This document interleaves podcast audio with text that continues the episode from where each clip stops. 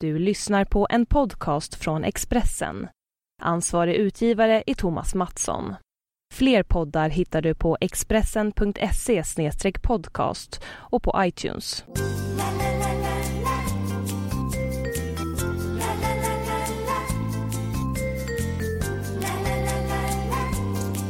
Ja, varmt välkomna. Det är fredag och eh, det är Spelpodden. Kul att ni är med och lyssnar igen. Jag, Thomas Wilbacher och Daniel Olenklint eh, har precis suttit och summerat eh, en härlig Europavecka. Det började med Barcelona. Och de vann planenligt, eller? Ja, det var det väl. De borde ju, det konstiga där tyckte jag var att de borde egentligen gjort mål i första halvlek. Det var ju då mm. de skapade som allra mest. Hade ju två, tre friläge där första halvtimmen. Neuer gör en superräddning, benparad där, precis i början. Mm, stämmer. Och du har tänkt på det att både Suarez och Neymars skott går längs marken. Just det. Jag tror inte det är en slump. De hade scoutat Neuer där. Han är ju en målvakt som står kvar väldigt länge har lite flyt på Suarez skott men på Neymars mål står han ju faktiskt helt stilla. Ja. Och det är just för att han vill han vill ju ha övertaget på skytten. Om skytten ska dribbla eller lobba så är det fördel Neuer. Men eh, kontroll. Barca hade nog scoutat det rätt bra så att eh, Neymars eh, markrullare där var ju inte alltför märkvärdig men det är nog där han har sin svaghet, eh, Neuer.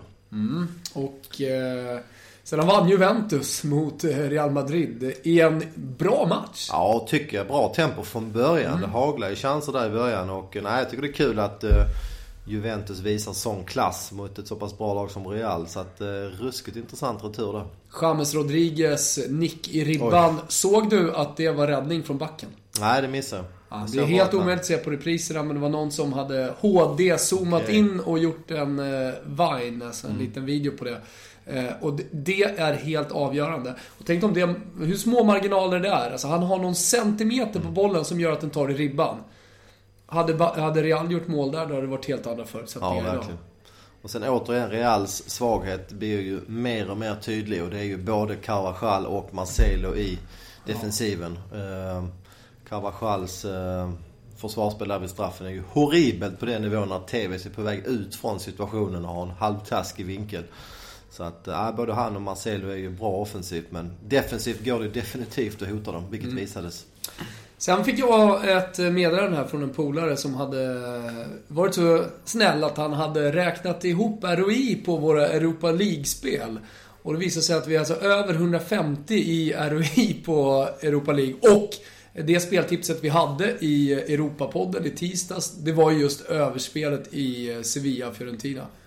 Ruggigt bra. Ja, det var väl det enda speltipset vi hade till de priserna som var just då, eh, över där. Och nej, men det kan jag köpa för att eh, vi har haft en ruskig hitrate på uh, Europe League. Ja. Så att, uh, det förvånar inte att det är 150% RI där. Det har gått skitbra på, på Europa League. Ja, och föga förvånande så blev det ju målchansrikt också mellan Fiorentina och Sevilla när matchen där slutade 4-4. Så Eh, Eh, hade ju ingen tyckt att det var konstigt. Mycket chanser. Frågan är om det blir några chanser i helgen. Det eh, vet du kanske Daniel. Vi börjar ju som vanligt i England och eh, ska vi köra Chelsea-Liverpool eller? Ja det gör vi. Det är mitt enda speltips den här veckan och Ja, jag tycker att man borde spela Liverpool plus en halv. Det vill säga det räcker med oavgjort till 1,85.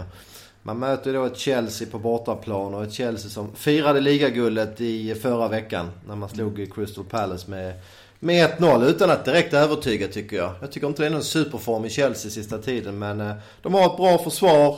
De får oftast in någon boll eh, och som sagt 1-0 mot Crystal Palace eh, det var ju utan att direkt imponera.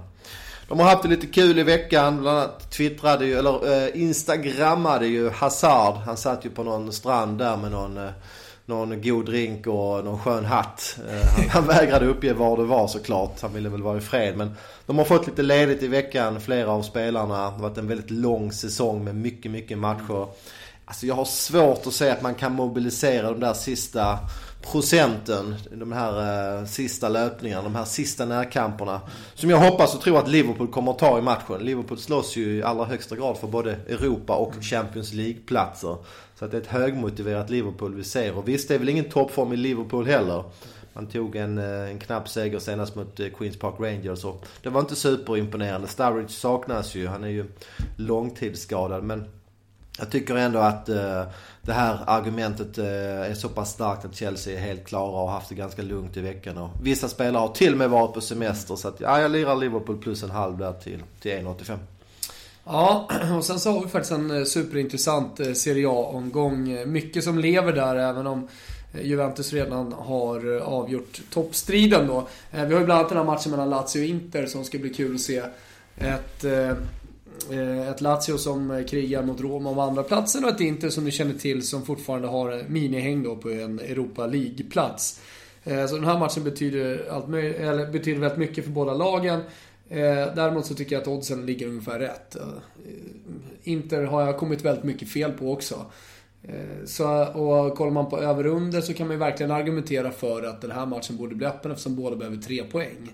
Ingen mår speciellt bra av ett kryss. Däremot så har man sett att Inter har haft problem med målskyttet och jag är inte helt säker på att de gör mål i den här matchen. Och dessutom får Lazio tillbaka oerhört viktiga, det vet du Daniel, eh, holländaren De Fri. Eh, så, och Klose va? Eh, ja, Klose också. Det precis. skada. Mm. Eh, nej, men jag avstår den matchen just i det här läget. Mitt speltips eh, tar jag i Toscana. Det är Toscana-derby. Empoli blev klara för eh, Serie A-spel matematiskt nästa säsong eh, i och med att de slog Torino i den här veckomatchen. Konstig match. Eh, det ska vi inte prata mer om, men, men det är i alla fall ett Empoli som lovar och svär Eh, och framförallt då till fansen att de kommer göra sitt bästa i den här matchen. Det här blir deras säsongsavslutning för att det är storebror Fiorentina som kommer. För, eh, Valdifiore, eh, mittfältaren, sa att det, det, är, för oss är det som att möta Real Madrid. Så mycket betyder det här för oss. Samtidigt som Fiorentina då jagar Europa League-platsen. De har inte råd att, att tappa poäng i det här läget. Dessutom så blir det ju Eh, en rotation, men det ser bra ut breddmässigt eftersom Gilardino och Diamanti är i bra form och de är inte ens med i Europa League-truppen. Ja, jag är helt säker på att det här kommer bli en öppen match, det kommer bli mycket målchanser och eh, jag spelar över 2,5 till oddset. 1,88. Eh, det tycker jag är bra. Ner ytterligare 4-5 punkter också. Då är vi överens. då ska vi se, då hoppar vi till Spanien. Ett speltips i Spanien. Nu ska jag svära i kyrkan för jag ska gå emot Barcelona. Det ska du. Det här superlaget som eh, visar upp en enorm fysik. Matchas ju tufft och, eh, och gör mycket mål även i slutet på matcherna. Vilket vi såg även i veckan här. Men eh, nu får det väl ändå vara nog alltså. Minus 3,5.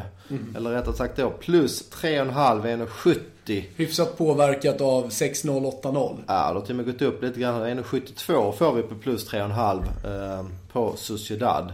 Sociedad är ju ett ganska bra lag. Faktum är att Sociedad slog Barcelona hemma 1-0 i januari. Mm. Det minns jag vi pratade om ja, i spelpodden. visserligen med, med mycket flyt och den där matchen mm. efter jul och nyårsuppehållet. Men ändå.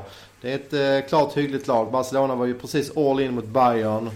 Det var mycket känslor efter och mycket energi som lades där. Så att det är klart Barca vinner men nej, jag måste spela plus 3,5 här. Eh, det innebär att jag, även om Barca vinner med 3-0 eller 4-1 så vinner jag på mitt plusspel på Sociedad. Så att den provar jag.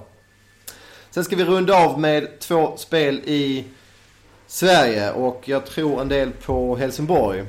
Eh, jag tyckte att Helsingborg spelmässigt stod upp ganska bra mot Malmö FF. Bland annat var det ett jättemisstag i försvaret som ledde till 2-0. Eh, man möter nu ett Gävle som har stora bekymmer på bortaplan. Bland annat förlorar man stort här i veckan mot ett Djurgården. Och eh, nu är det dessutom en match som går på naturgräs. Det är minus för Gävle som ju är ett konstgräslag. Så jag spelar Helsingborg minus 0,75 till 1,78. Och sen sista spelet i helgen blir på Malmö FF som eh, inte är favoriter faktiskt. Borta mot Elfsborg. Man kan spela Malmö till Dronobet 204 just nu. Jag tycker att eh, det ska vara knapp bortafavorit där med tanke på att Elfsborg har faktiskt haft väldigt tur i många matcher. Till exempel senast mot Sundsvall var det ett under att de inte släppte in mål.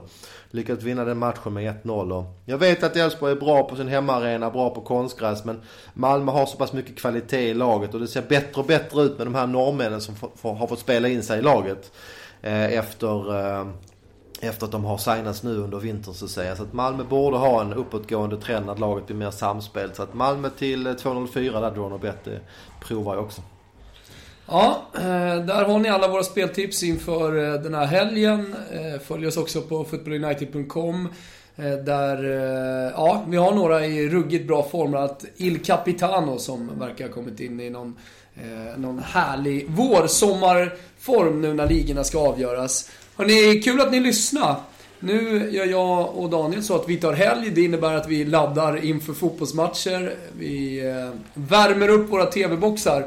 Eh, och det gör ni säkert också som lyssnar. Eh, vi hörs igen på tisdag. Då är vi tillbaka med ytterligare snack då och speltips säkerligen inför Champions League och Europa League-avgörandet.